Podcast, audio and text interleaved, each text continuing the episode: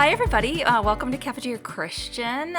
This is a podcast for people who like Jesus, are Jesus curious, kind of into God, not so sure about all the rest of the God things. Uh, and yeah, I am one of your co hosts, Natalia Terfa. I am here uh, without another co host. I'm gonna, there's gonna be, so here's the deal, everybody. It hasn't been a secret that Emmy and her wife are pregnant. She's talked about it plenty on the show. We know it's coming. Uh, and so that is happening. That's happening in the world right now. There, there is hopefully by the time this episode comes out, there's a baby in the world that belongs to Emmy and Michelle that they're holding in their arms. Um, and so we're going to have some we're going to have some fun couple of weeks here. We are giving because maternity leave is a thing for all areas of your life, not just your physical job or your whatever. It's for the podcast community too. We're giving Emmy just a nice chunk of weeks to not have to worry about recording. And so in that time, I have curated a gorgeous list of guests of guests to come and join us and one of them is with me today. This um, is Whitney Logan, everybody. Hello. Thank you for having hello. me. Hello. Yes, I'm so happy you're here. So everybody, um, Whitney, tell everybody uh, maybe uh, who you are, how we got connected, why you think you're here. who am I? Um, I am a um, psychotherapist and I am in training to become a Jungian psychoanalyst. I have a, I think, pretty applicable background for Jesus curious people. Um, I myself grew up in the church, um, in a pretty mainline Presbyterian church. And somewhere in my adolescent years, kind of got swept up into some charismatic um, evangelicalism. I nice. made yeah, yeah. I majored in religion um, at Baylor University in Waco, Texas, and during that time in college, I um, discovered that what I was hearing in in church was pretty antithetical to what I was learning as a scholar and an academic about the Bible. Yeah. So I had a real um, crisis of cognitive dissonance, and um, and then I also started to get, uh, I think, kind of sick psychologically, um, trying to hold these these two opposing things together. And eventually, I think to save my own well being, I felt like I had to leave um, the church identification with the church and and see where what what I would call the Holy Spirit would take me, tr- trusting that you know um, the church was an inner experience, that it was on the inside. So that has been richly rewarding and has allowed me to um, to heal a lot of things um, when when I no longer had to exist in a rigid or sort of rigid um, I think for me at least, very patriarchal um, structure of of psychic and spiritual life. Oh, this is one of the reasons you're here because I I feel like you you represent so much of our community, right? We have a lot of people who I do think f- have felt that same cognitive dissonance, right? Hearing this church community or um, group that they might be involved in or whatever say things that feel so opposite of what they're reading in scripture or what they believe God is like or what they've heard about Jesus or what they've read about Jesus. And and there's sometimes I, there are you know like either you kind of conform and you're like well i guess i just do this thing or you like really push back on it or you walk away and i think our our community has a lot of mm-hmm. all of those all the people on all those journeys, right? Mm-hmm. But to hear, um, yeah, I just really love, I love hearing that like this was a, this is a, a part of your journey. Mm-hmm. And this does help, I think, you know, as people one of the questions you probably get a lot is like, how do I find a therapist? And sometimes I think it helps to find a therapist who understands this particular journey, right? Oh, to yeah. say, like, I was a person of faith. I walked away from church, but I still believe in God. Mm-hmm. And I don't know what that means, but I trust that the Holy Spirit is working within me. And to have a therapist be like, I know exactly what you mean. It feels like such a it it just feels like such a good it's such a good thing. So um yeah. I don't know Mm-hmm. If there's anything else you want to say to that. Well, actually, I do work with a lot of people with that, uh, some variation of that kind of, um, I would say, checklist for for finding a therapist. You know, someone that can honor the religious instinct. I mean, Carl Jung said that one of the primary instincts in every individual is a religious one. And I think, I don't know what he meant by that exactly, but how I've interpreted it is that the word religion, um, meaning to religament, you know, to bring back together what has been separate, is about experiencing the communion of the divine and the individual personal ego in inside of ourselves. So I just love this. I'm just gonna be sitting here like, uh, um, I was like, we were talking about what we're gonna do, and I was like, we're gonna do a little segment. No, we didn't. We just jumped right in. It's fine. It's fine. Um, so I I solicited some questions from our community just uh, in terms of what they would want if we were going to do group therapy. If we were going to do group therapy with Whitney Logan for Cafeteria Christians. um, what might you want to hear about? What might you want to talk about? And there have been some themes around healing, which I thought was so interesting. And I love that that comes up for you in your story of, of you know, leaving sort of organized religion, but seeking, still seeking spirituality and, and connection with God in whatever form that looks like. Um, so people are wondering sort of how do you begin a process of healing from and here are the things hurtful relationships with family or the church um, after and during burnout or after trauma so and they'll sort of feel right? Connected. they feel connected Yeah. yeah, and um, you know i healing is individual. So there, there's not actually three easy steps or six easy steps that can be tailor made to every person. Correct. And I think that actually one of the harmful things about organized religion or family systems um, that have a kind of um, accept have an acceptable and a non-acceptable set of ideals. That that itself gives us this impression that there's a right way and a wrong way. And Yeah. to do almost anything and i think um, that that is really limiting. And it demands a kind of um, fragmenting of the personality. And that is really painful. When i said the word religion can mean to religament we're talking about integrating all the things that we've split off cut off um, Hmm. banished repressed or you know relegated to the unconscious or the shadow.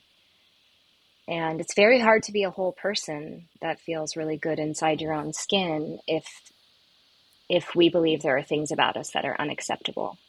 I'm not suggesting we should act out everything that comes up in us. Correct correct. That's not what i mean at all. I, but we to not even look at it or relate to it is going to create a tremendous amount of anxiety psychologically. Because it takes a lot of energy to keep parts of us out of our conscious relationship with ourselves. So then so then healing has to be individual. And um, I think that's why therapy is is effective if you're with the right therapist, um, who is going to get curious about you uniquely and help you learn to hold all aspects of yourself in a lot of tenderness and curiosity.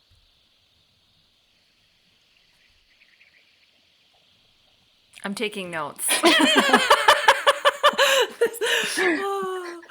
uh, this is it's good. It's good. Oh, my uh, headphones keep. I have one that's breaking and it keeps cutting out, which sucks. I don't like that. It's very distracting for me personally. Um, but it doesn't bother literally anybody else. It's not. you. It's not you. It's my headphones. Um, it's just a good thing to put on my notes. Like buy new headphones, you. But um, yeah. So so maybe we could i just have i have so many I'm, i find this so interesting because i think the church religion whatever you want to say but i would say the, the system of the church has long been the holder of declaring what is and isn't acceptable within mm-hmm. you right mm-hmm. Mm-hmm. and so how do you how how do we as people just people in the world who are involved and that's not even just the church like their mm-hmm. families do this mm-hmm. friends do this communities do this so mm-hmm. how do we move from drawing in these accepted unaccepted messages from the outside world and and and transition to hearing only from ourselves what is, mm-hmm. do you know what i mm-hmm. mean like how yeah. do we learn how to to hear the truth of who we are from within ourselves mm-hmm. instead of mm-hmm. from the world systems that are telling you no that's bad no that's good no that's bad no that's good mm-hmm. how do we hear that how do you help people sort of move mm-hmm. so um, i want to mention that it's actually really developmentally appropriate in many ways to when we are young to be learning what the community thinks is right and wrong. Yes. Because the, f- the first developmental task of life after secure attachment, you know, if there's, if that is broken in the early primary environment, that's a lot of development kind of arrests there. Yeah. But if that's okay, then the next developmental task is actually having appropriate outer adaptations to the environment so that you can be successful in the environment.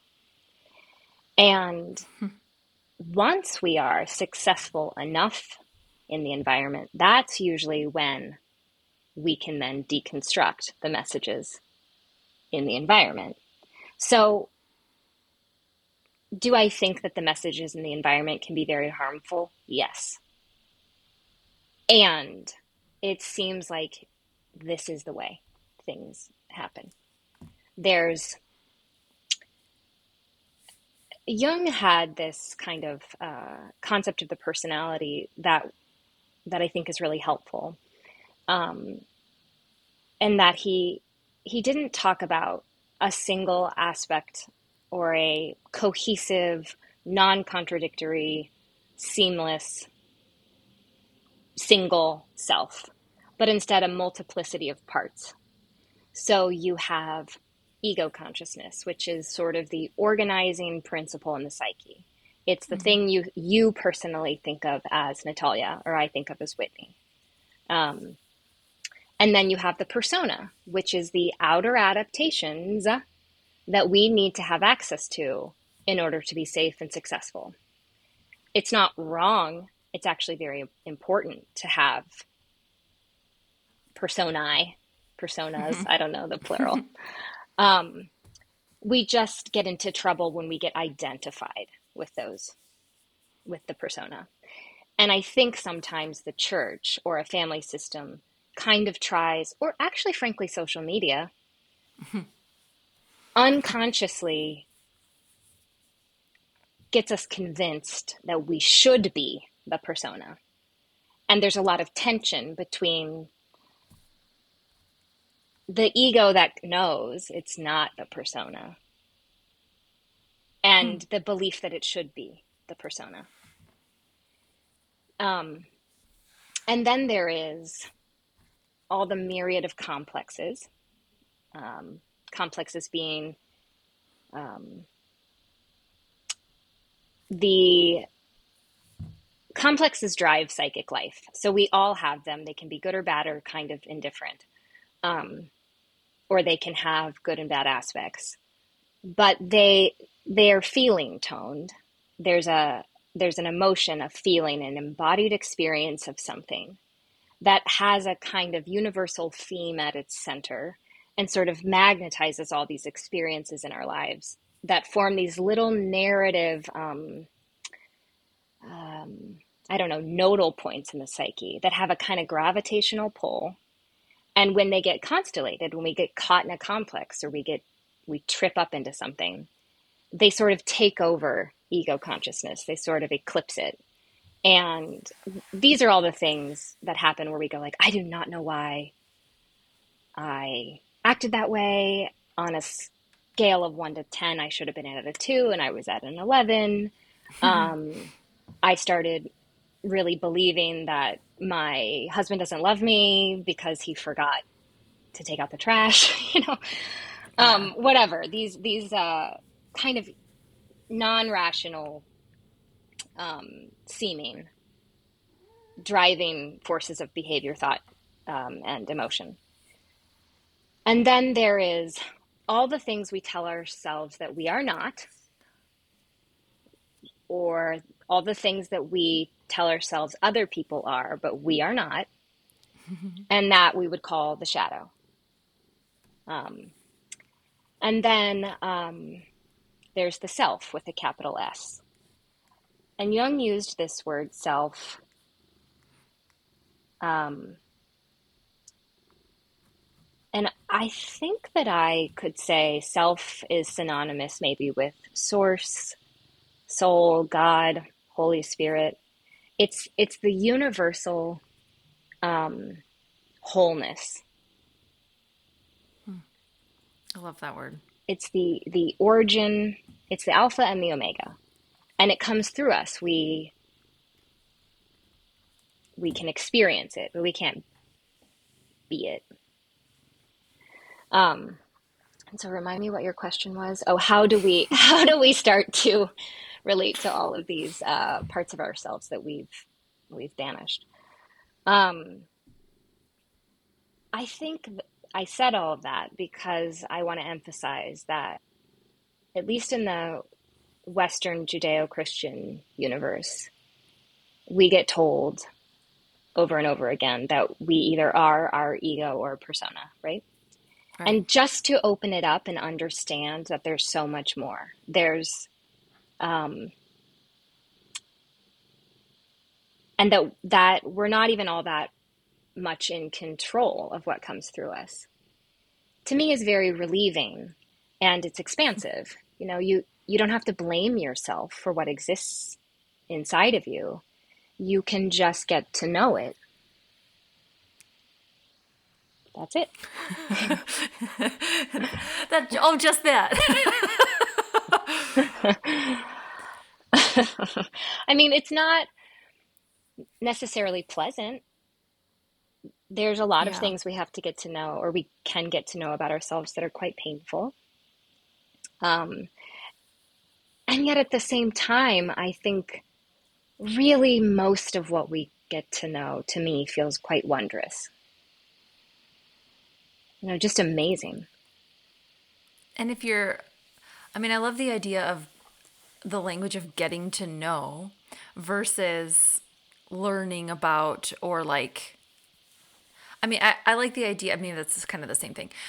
Um, but saying like there's this part of me, I'm getting to know it, and you're looking at it without a without a sense of judgment. Mm-hmm. You're not mm-hmm. making a call about whether it's good or bad. Where so much of your life has asked you to kind of do that with all those parts of yourself, right? Mm-hmm. And so to say, I'm just getting to know another part of who I am and to see it for what it is, right? This is a product of mm-hmm. this system, this family system, this, you know, trauma in my past, this mm-hmm. relationship I had, any of these things to see these parts as they are, but a part of a whole that makes you Mm-hmm. you, right? That's Yeah. really beautiful. And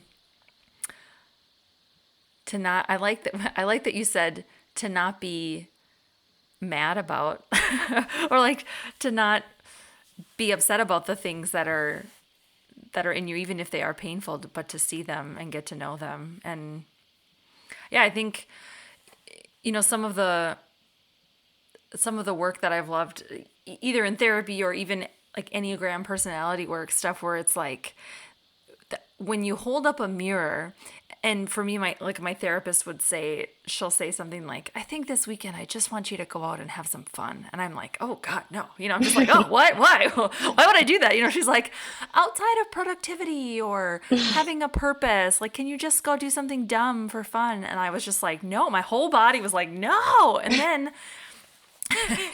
but then just like looking at that and saying okay okay what is what is this part of me right? Like mm-hmm. that's that is it can be i do think it can be really beautiful to to have a mirror held up and it can be like you said very painful to hold up mm-hmm. a mirror and see some part of yourself that you're like oh i'm not sure how i feel about that. Mm-hmm. Or i see this part of my personality and i see how it can be positive or how it can be negative how it can move me towards a fuller self or it can move me into some you know unhealthy mm-hmm. unconnected version of myself. I think that's really i don't know i think that's really interesting about this kind of work is is when you you use the word also deconstruction which i think this community is familiar with because everybody's doing it with their faith but you're talking about it in much broader terms mm-hmm. of deconstruction in terms of your whole Identity. Identity. Yeah. Yeah. We're really good at ta taking deconstruction and being like, oh, that's just about like faith stuff. And you're like, what it, Yeah. yeah, it's much bigger than that. Yes, because the I the pleasing identity or the ideal identity is actually um, quite limiting and um, abusive. So if you know, if I have two children, and if they, if one of them really wants something, or is really upset about something, or or is angry, and I tell them, "Don't want that. Don't be sad. Don't be angry." Hmm. That's a, that's abusive. Now, if I help them get, you know, hold, just hold and relate to the sadness, the anger, the the longing, the envy, the jealousy, whatever it is, um, and normalize the feeling and make the feeling permissible, and then talk through maybe how to channel that into um, socially appropriate or individually safe or interpersonally um, constructive action, then we don't have to split anything off or make anything wrong or bad or get them all distorted and twisted up. We're just, we're actually really much more effective at um, relationship with ourselves and with others when everything is is permissible what is what is it what is it this is in the bible everything is permissible but not all things are what you're the pastor Oh gosh, you're just putting me on a test. I think I think it's like a I have no idea. I'm gonna have to look it up. You you put me in the I know exactly what you're thinking, but I can't think of the word. I know the verse you're beneficial thinking of. beneficial It's, it's Paul. I was gonna say Paul. good, possibly. Yeah, it is Yeah. Paul. it's beneficial so no, all things are permissible not everything is beneficial i think the thing that i like about the bible so much is that when you take it out of these like legalistic rigid literal um, frameworks it is actually an incredible invitation into wholeness and non-dualism.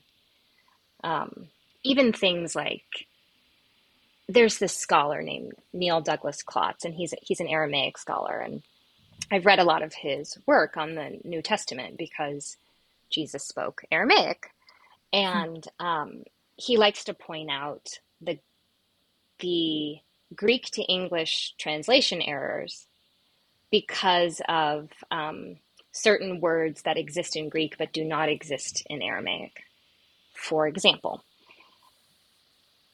in Aramaic, there the Aramaic translation of something called the Peshitta, which is the earliest um, recorded Aramaic Gospels.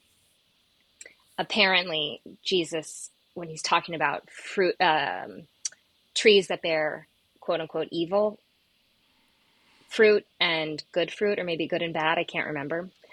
But Neil Douglas Klotz says that in Aramaic, he said ripe and unripe fruit. So it's interesting. You know, not about black and white, good and bad, evil and virtuous, but about the right way at the right time.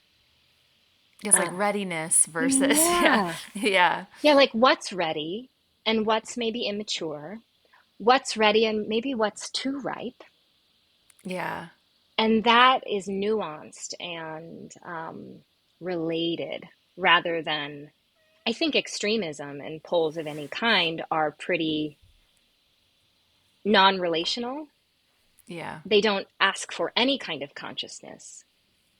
It's almost like um, you can be totally unconscious in that place. You're just hanging out in pendulum swings. So. And categorizing doesn't require a lot of consciousness, right? You're like good, bad, in, out. Mm-hmm. You know, like all of those things just require you to be like barely paying attention. Yeah. Or you or you only see one thing. You can categorize by seeing only one thing and you're like, we all know mm-hmm. we contain multitudes, right? Mm-hmm. And so mm-hmm. you're like nobody wants to be categorized by their one thing. No. And so I like that idea of ripe and unripe too, because the if you think of yourself as the tree, then mm. there are parts of you that are all of those things in mm. process, right? Yeah. Yeah. And and so I think that literalizing um, a sacred text like the Bible, which is is trying to speak about the mystery of existence, is just a very a very infantile young regressive thing to do. It it seems to me a mistake.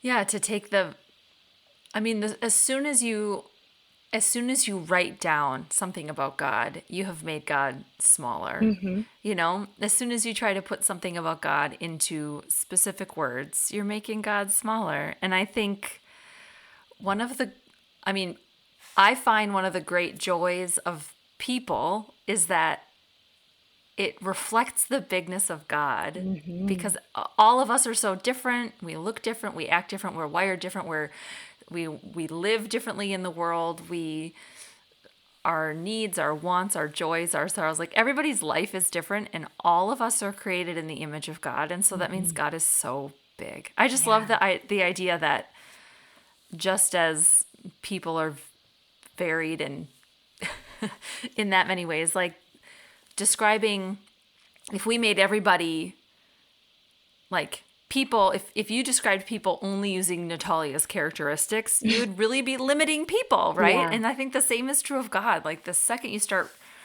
writing God down or trying to say what God looks like or acts like or is. Yeah. Uh, well, and didn't so limiting, yeah. yeah. And that's what the Bible's doing. And so the Bible does really limit God, but so it's a part it's like part of the process to yeah. look at the sacred text and wonder about what this tells us about god but it is not it right you know? and i mean when i was majoring in religion at um, at baylor i took a lot of old testament classes and so i had this amazing old testament professor that taught the old testament as a midrash which means to walk around inside of these symbols and stories kind of endlessly, actually hoping to never fully penetrate the meaning of these things. Um, so to literalize is to flatten, is to is to murder, is to kill the yeah. the life of the symbol. And um, learning to do this was an incredible part of my own healing, which I since we're talking about that, I think I'll maybe just make mention of this one particular example. Um, learning to walk around a story in the Bible, and I mean figuratively walk around, um, Yeah. to walk around it and look at all the the parts of it as symbols and ask questions of what a symbol might be trying to communicate through these the millennia, right? What would hold true in every, you know, era of human history that this symbol captures that descriptions and words could not. And I personally feel like I suffered a lot having a literal relationship with the Garden of Eden story. They're what no one said to me because you are a woman, you can't be trusted. But it was my interpretation, you know, Yeah. that, and it was, um, I think, an unconscious one too. It wasn't um, immediately obvious, but there was something in me that thought, oh no, desire and ambition and wanting as a woman is very dangerous. And um, so set that aside for a bit. Here I am in college. I'm learning I'm learning to work with the text differently. And it, it sort of suddenly dawns on me as I'm really amplifying all these symbols in this story that in some ways the story of the Garden of Eden is a symbolic story about a shift in consciousness. When human beings developed a prefrontal cortex, their brains got bigger. The prefrontal cortex allows us to be reflective, to think about ourselves as other than our instincts, to no longer be identified with like the unitive bliss that exists in the garden, where you are mm-hmm. just your instincts and all you are doing is moving in alignment with those things. You are now contemplating what is right and what is wrong, what's going to happen tomorrow, what some someone else's gaze on you feels like. So you are going to be naked, ashamed, having to plan, i.e., plow the fields and prepare food for um, the famine. The human brain is bigger, the human head is bigger, and that is very hard to get out of the human female pelvis. so then I started to kind of work backwards and say to myself, all right, so why why is the feminine feminine in this story, the female in the story? Why is this symbolic character having a conversation with a serpent? What is that? What's going on? And I discovered that the serpent is actually an ancient, including ancient Semitic, so um, the Hebrew people, this would have been a symbol that made sense to them. An ancient symbol of feminine, feminine wisdom and knowing, because the snake sheds its skin the way the uterus sheds its lining, and these two aspects are connected to the endless cycles of life, death, and rebirth. and so it's it's sort of talking about the death of one way of being, which is painful, and Yeah. and then the birth of a new way of being, which is creative and burdensome. Yeah. And then I didn't think it was uh, such a damning tale about women, you know. Yeah. So it didn't it's not like you changed the Bible, right? So like this is No. this is I mean it's your own story of healing based on how you walked around in it, right? Like that's really beautiful to say I went to a place that I've always found hurtful and painful and I walked around in it. Yeah. You know? Yes. Yeah, I I just had someone named Faith Dwight on my own podcast. Um, and she brought up to me that something that's always been really painful and hurtful to her about the Bible is this idea that the heart is deceitful above all things. Yeah. And I said to her, I I know. This also was very wounding for me. So once again, I went to it and I walked around in it and I consulted a Hebrew scholar. And he told me that the word that gets translated to deceitful is the same word in Hebrew used to describe essentially the ocean, meaning you cannot perceive what's in there by looking at it. It's deep and unpredictable, right? You're like, Yes. yes. Oh, that's Yeah. awesome. Yeah. So then that's a whole different beast. It's not Yeah, it's yeah, it's not like it's not like you can't trust your heart. It's just that what's in the heart is maybe bottomless and fathomless. And so we want to approach it with a lot of reverence and humility.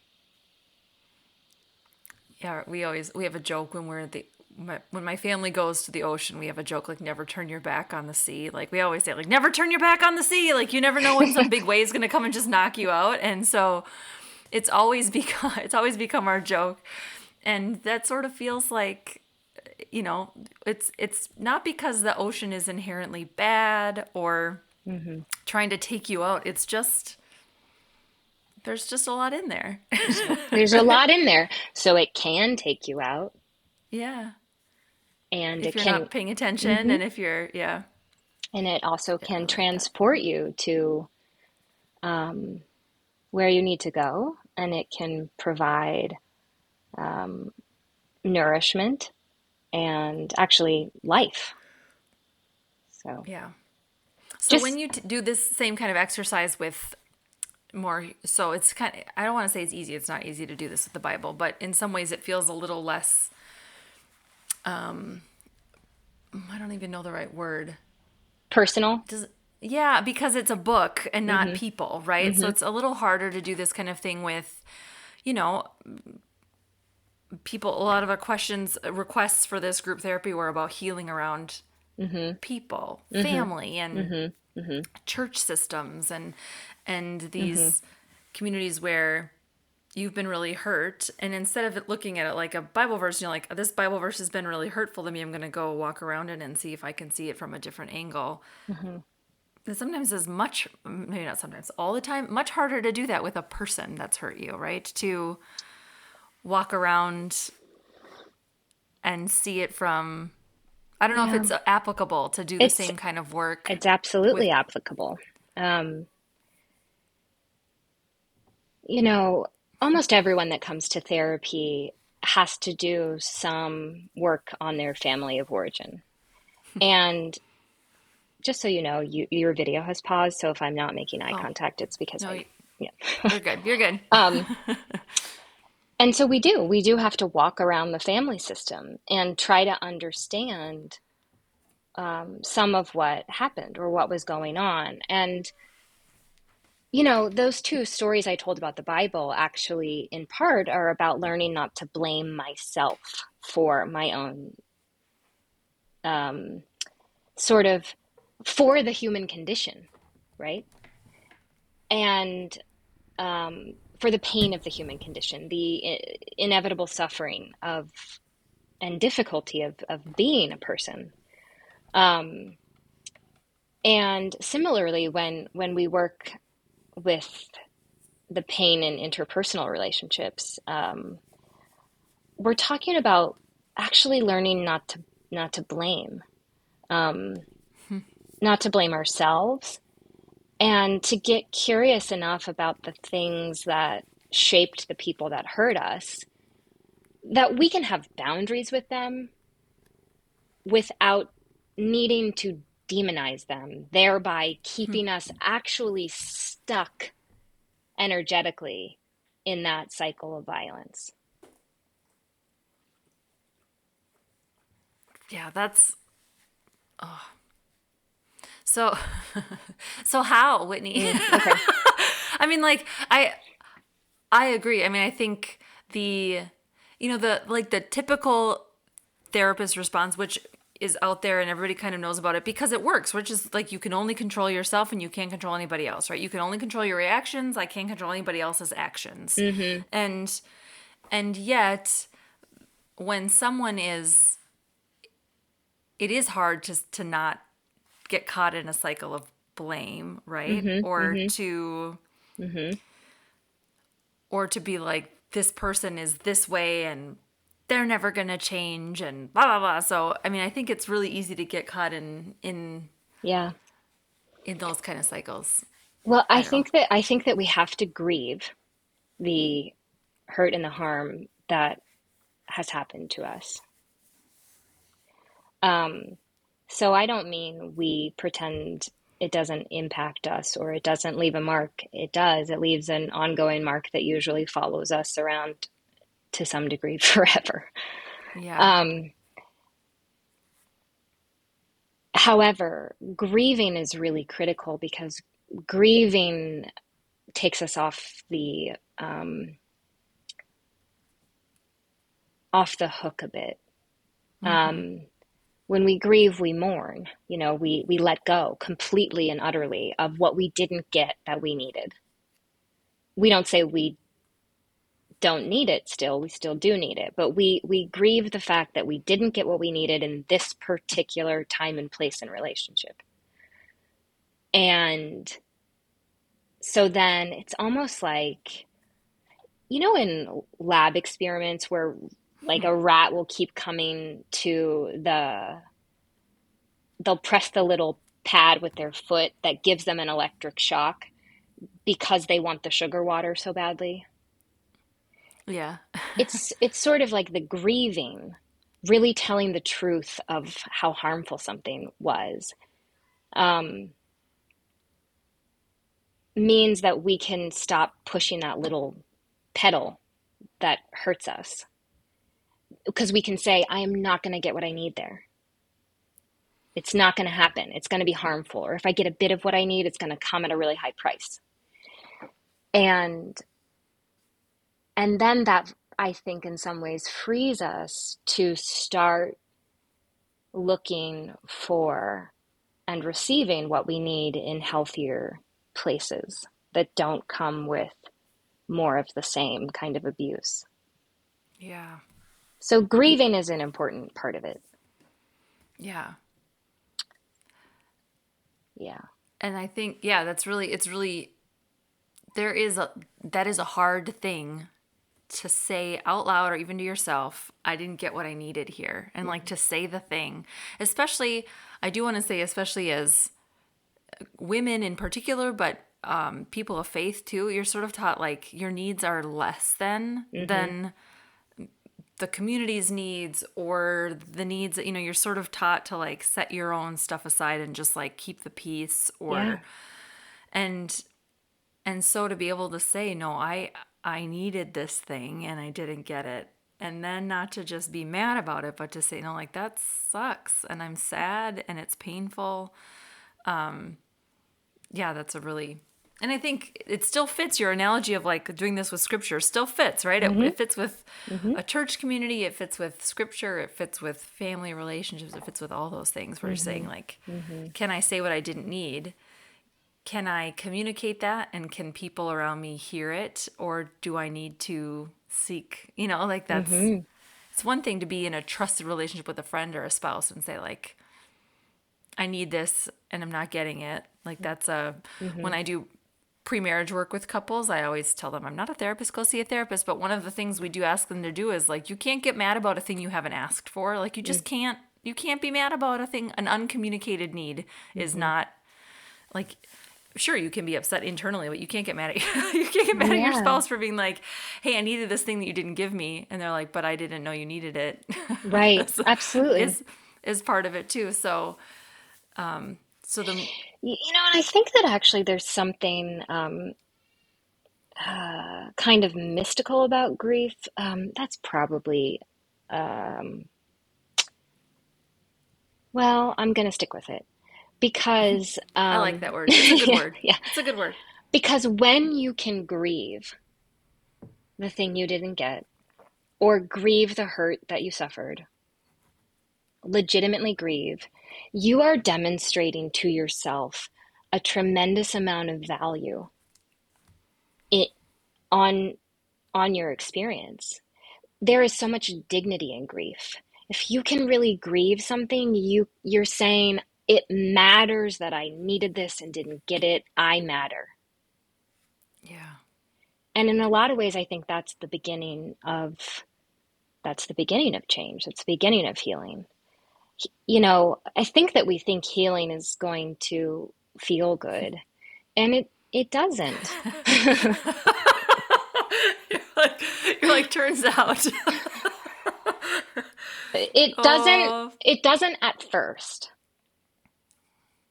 And then I think it feels really good. But it's a it's a process and the process is is painful and the process is courageous.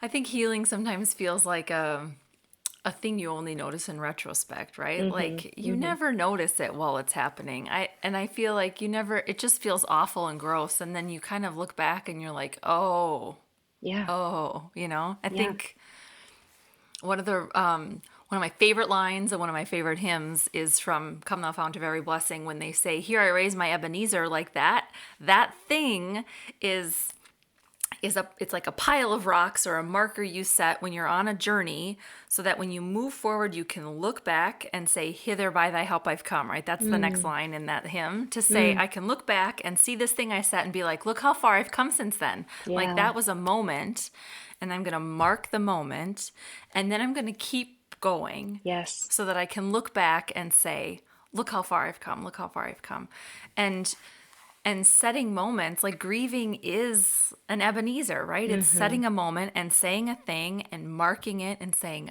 uh, "This is I didn't get what I need," and I'm I'm making a mark so that when I move forward, I can look back and say, "Oh, look, look now! Now look at the healing. Look at how far I've come." Yeah, absolutely. And I feel like that that hymn has been for me. I know I, my I have people who always love that bind my heart, Lord, like a you know my wandering heart, bind it like a fetter, mm. you know, mm. whatever. Like bind mm-hmm. my wandering heart to thee is the line, but it's like with your grace, Lord, like a fetter, bind my wandering heart with thee. And that's like a, you know, like keep me close to you, kind of keep me in a way that I can not stray so far. Lots of people love that language. And I'm like, no, I don't like any of that language. I like the I like the hither by thy help I've come. Like that's my that's my line is to be like, look how far I've come. I'm gonna and it's such a weird line, like here no, I raise good. my Ebenezer. But I love that idea of of like this is it's sort of like when people get tattoos to mark big moments. Mm-hmm. You know, like mm-hmm. you look at that tattoo and all of a sudden you're like, oh, that,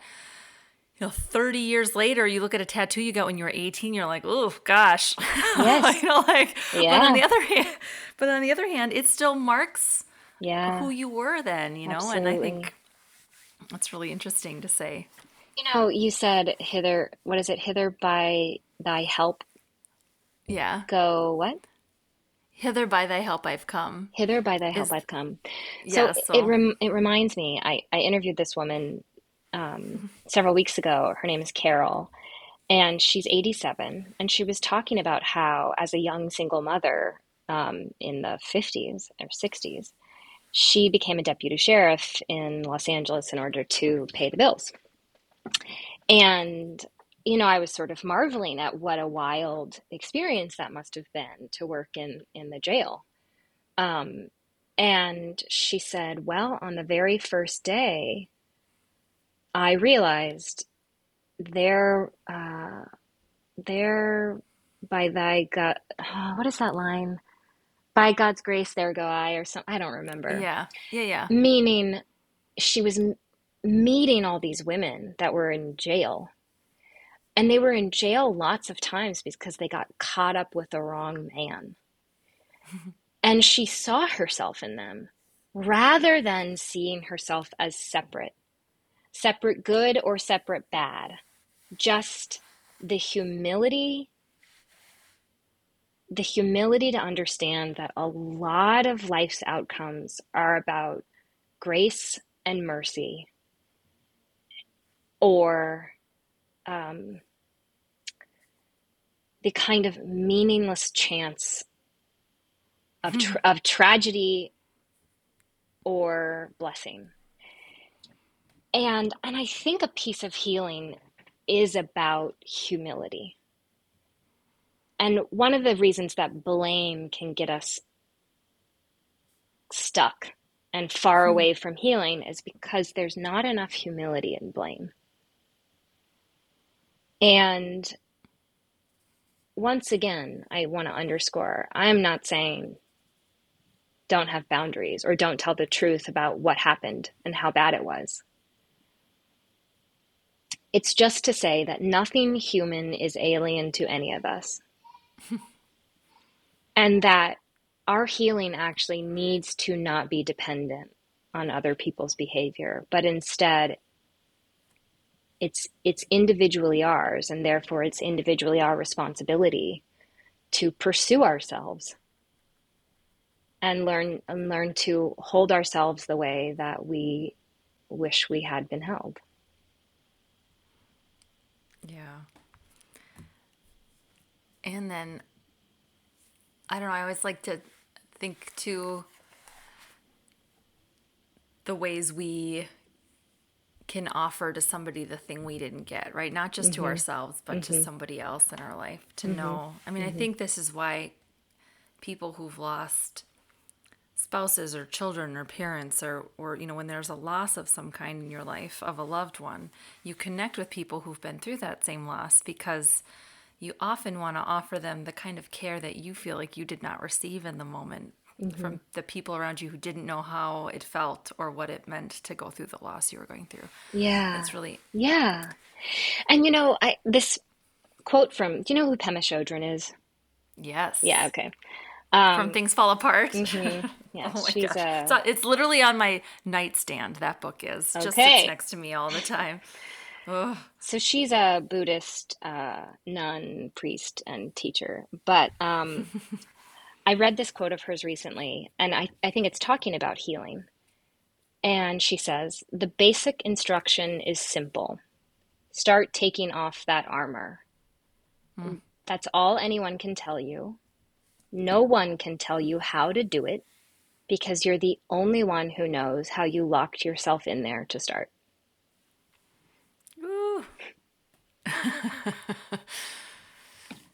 now, yeah. certain people who have also committed themselves to this kind of deep work can come alongside you and support you while you do this, whether that's a really trusted community and or friend or partner or a skillful therapist who has themselves gone into their own underworld and and survived that. Yeah. But but love, really you, you there's not a blueprint for everybody. Otherwise, there would have just been one book written instead of. yeah. Oh, yeah, you of... just full. You just brought this full circle to the very start. Good job. Good job. Look at you. uh, yeah. Okay. One of the other questions that was very common, so I'm gonna maybe have you answer this to end, which is, what are some good ways for people to seek out therapists to to find out you know is therapy covered by insurance mm-hmm, and mm-hmm. that kind of stuff so and people are like how do i find a good therapist what are good mm-hmm. reasons how do i know they're a good therapist and mm-hmm. um so there's i'm some, sure you're asked this one a lot i am but there's some basic things um like if you need to use insurance, obviously it's important to try to figure out. You can contact your insurance provider and they can give a list of people in your state or area. Um, so that's, and then you want to kind of interview these people. And when you interview a therapist, I think it's important to be as honest as you can about what's going on with you and what you're looking for, and then see how that therapist responds in that initial interview. And if the response feels connected respectful um, and skillful, that's mm. probably a good indication that you could do some good work with them. However, I always want to know personally that I'm hmm. working with a therapist that has done their own work on themselves. And the non rational, kind of um, intuitive other piece of this is that you need to feel a kind of connection with with the therapist that is strong enough for whatever reason, and this is really a mystery. It's the same kind of mystery that you find in friendship or dating, even though there's very different boundaries on a therapeutic relationship. But you need a kind of chemistry with that person that makes you want to um, work through all the discomfort of sharing yourself so that you will stay in that therapy long enough for, for real transformation to happen.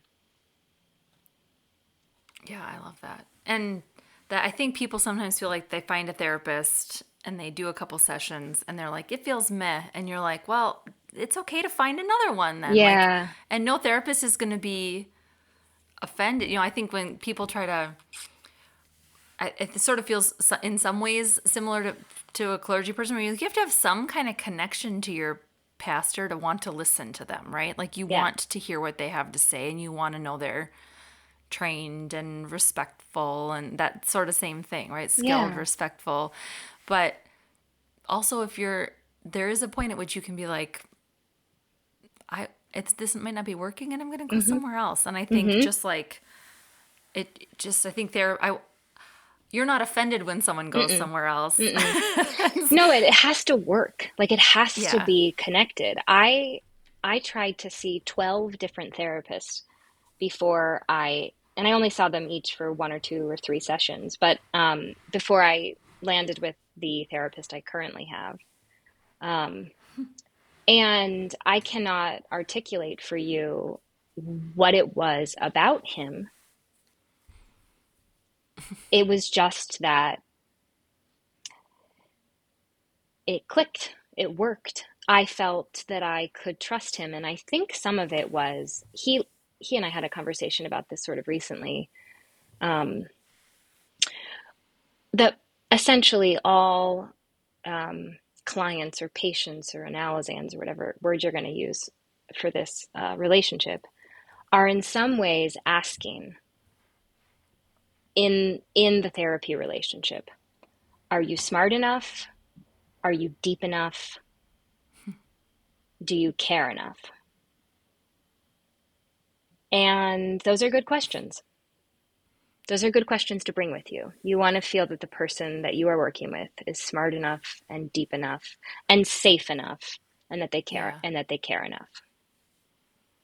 And that is different for every person again, just like yep. just like healing is different, just like all these pathways that you're on are different for every person. Somebody's favorite therapist in the whole wide world might be not your jam, you know. Absolutely. Like, yeah. So Absolutely. Yeah, there yeah. it's not bad and good. It's fit. Yeah. Yeah. Yeah, one of the things I love most about my therapist, I've been seeing her for so long. It's been so many years now. I feel like it's it's kind of bonkers how long I've been seeing her, but um but that part of what I love about longevity in therapy is like that she I don't have to explain things anymore. Like yeah. she knows. yeah. and, then, and then she's so good at the balance of like validation or like hard question and I feel like she we've seen each other long enough that she knows what days I'm ready for a hard question and what days I just need to hear like that sounds really hard and like feeling validation before she just like shoves a little. Yes. Like she's not mean. She just asks like a very honest pointed question and like leaves it with that. And i was like damn it. You know like those days so you're just like oh oh yes i do you know. to laugh at it. But there are some days where she knows i feel like she knows like oh this is not her day for this question. And she just lets it ride. And yeah, i feel like yeah. it's such a gift. And that is the safety piece too yeah. right that she really knows but that she's not the first therapist I. I think I've had three or four before her, and it was just like, no, this is not. Mm-hmm. It's fine. Yeah, but it. Yeah, and I had a therapist years ago that I saw for uh, almost five years, and that was also that also carried a similar kind of. I'm going to use the word magic because that's yeah. there's something very mysterious about the right fit, yeah. and um, and similarly, there's um I don't think it's necessarily about skill, although skill is very important. But there's an opening um, in certain relationships, and that's true of therapy relationships, where there's kind of an opening. There's a faster, quicker portal to connection with some people. And so that'll show up hmm. in, in therapy. Um, and it and that can show up hopefully ideally in maybe a, a handful of different therapists throughout your lifetime if you're like me and are gonna go forever. Um, and then that's a really beautiful, beautiful, beautiful thing. Yeah. okay, well, I think I think okay, it's been we're, we're gonna be respectful of your time and everybody's time, but um, thank you so much for being here. I um, if people want to uh, connect with you because you have a podcast and you have um, you do some some stuff digitally. So how can they find you on the things? On the things, um, I do have a podcast. It's called The Hidden World. Um, it is not the kind of sophisticated operation you're running here. so, um, so sophisticated. I am. I, I'm just marching to the beat of my own drum on that. But um, and and I do have a professional Instagram account. I have a website. The website is uh, wholehealthkc.com. But um, all that is just um, lists my practice, and then the the Instagram account is Whitney is writing, which is because I, I wrote a children's book, though it has not been published due to due to my dragging of feet. Um, but I I'm there, and if someone wanted to reach out to me for any reason, they're welcome to find me in those places. Awesome. Yeah. Thanks so much for yeah. being here. Yeah. Thank really, you for having really, me. We really appreciate the taking us all to therapy today. I really appreciate it. You're so welcome. It's so good to know um, you. So good to know you too, uh, everybody. Um, Whitney. So this is Whitney Logan. A fun fact that Whitney and I discovered just this week is that we have the same birthday. this is so delightful. So happy, happy birthday to you. You too. And um, this is another one of those times where uh, the uh, the social media brought us together. We don't know each other outside of like digitally, and that is awesome. I just think social media can be just a dumpster fire of a place, and yeah. also. Yes. It can be so cool. Because, like, what other world would we have met each other and none, none other. And, and right? Um, I'm actually hoping to time the release of your episode with this one, like in the same kind of week. So Ooh, nice. So people can get like a maybe they don't want that, but if they do, they can get they can get they can get extra both of us. Yeah. So I was on I was a guest on Whitney's podcast. It'll be coming out. We recorded a little while ago, but it'll be coming out soon. So you mm-hmm. can find my episode on there and I'll share that on my social media when it comes out too. Cool. And yeah, mm-hmm. for cafeterians, you know how to join in all the conversations on Instagram, on our Facebook group, all those places. So do that. And if you have any questions you want to toss out, you can send us an email, cafeteriachristian at gmail.com. And a reminder to become a patron if you like what we do and you want to support it. Patreon.com slash cafeteriachristian. So all right. Thank you. Thank you, Whitney. Um, Have such a good day. Yeah, you too. Bye bye. All right. Bye. Hey, everybody. Uh, little outro extra here. So if you kept on listening, good job, you. Way to go, you. Um, you get extras. Here's the thing when I recorded this episode with Whitney, thank you so much for being with us. Again, Whitney, you are awesome. Um, there was not official baby news yet, though I knew the baby had uh, was being born uh, at the time of the recording. So I just wanted to give the update now that I officially can, and it's out on public social media. People know, everybody knows that Emmy and Michelle had their baby. But I just wanted to say a quick and wonderful, happy, happy, happy congratulations to Emmy Michelle on Charlie Joe being in the world by the time this episode comes out. He will have been in the world for a little over a week, and that is such a gift. Charlie Joe, you're such a gift to us. Uh, we're so happy you're here. Uh, Emmy and Michelle, all the love from this community uh, as you navigate the new waters of parenthood, and we are so happy for both of you. Um, so all the outro things, y'all have been supporting this podcast via Patreon. Those those patrons, we're just so thankful. People are still joining on occasion. It's not as much as when we were all asking doing the big Patreon feed earlier this year, but we um, we are just so thankful for each and every one of you who who makes difficult decisions about money even right now when it's uh, everything seems like it's more expensive and takes more uh, more of our money to to do the same thing. I'm just so thankful for those of you who've continued to give. If you haven't, this is free. It's fine. We're so happy you're here. Um, but if you are supporting this podcast financially through Patreon, uh, we're just so thankful for you. You're really helping us dream and imagine new things, and we're so so grateful for your patronage. So if you haven't done that yet and you want to, you can go to patreon.com/slash cafeteria Christian and become a patron. There's lots of different levels there. Also, if you don't have the money to give, but you want to help us somehow, like how can I help support this great podcast? I want to, I want to do this thing. I want to encourage them or show them I love them. Ratings actually do matter on on podcast apps, particularly on iTunes. That would be really helpful. And even just sending friends, reviewing, um, telling people about episodes you really loved. That would be so awesome if you were willing to share those around. So uh, if that's something you can do, we would really appreciate that as well. Um, you can find us on all the things. Cafeteria Christian is on Instagram and Facebook. Um, cafeteriachristian at gmail.com is our email. If you have questions for us, you can send us an email. You can send us a voice memo like I'm doing right now. I'm recording this in my car before a softball game because I forgot I told Matthew I would do this until today when he is about to put it out in the world. So thank you, Matthew. You're the best. Also, everybody, you will get to hear the dulcet tones of Matthew Ian Fleming's voice on a future episode because he's going to help us out while Emmy is on leave as well. So all the fun guests on their way, and we're so thankful for all of you. And again, for Whitney, thanks for this week. Everybody, with life, with faith, with what we believe or don't believe, just do what we do here. Take what you like and leave the rest. Bye.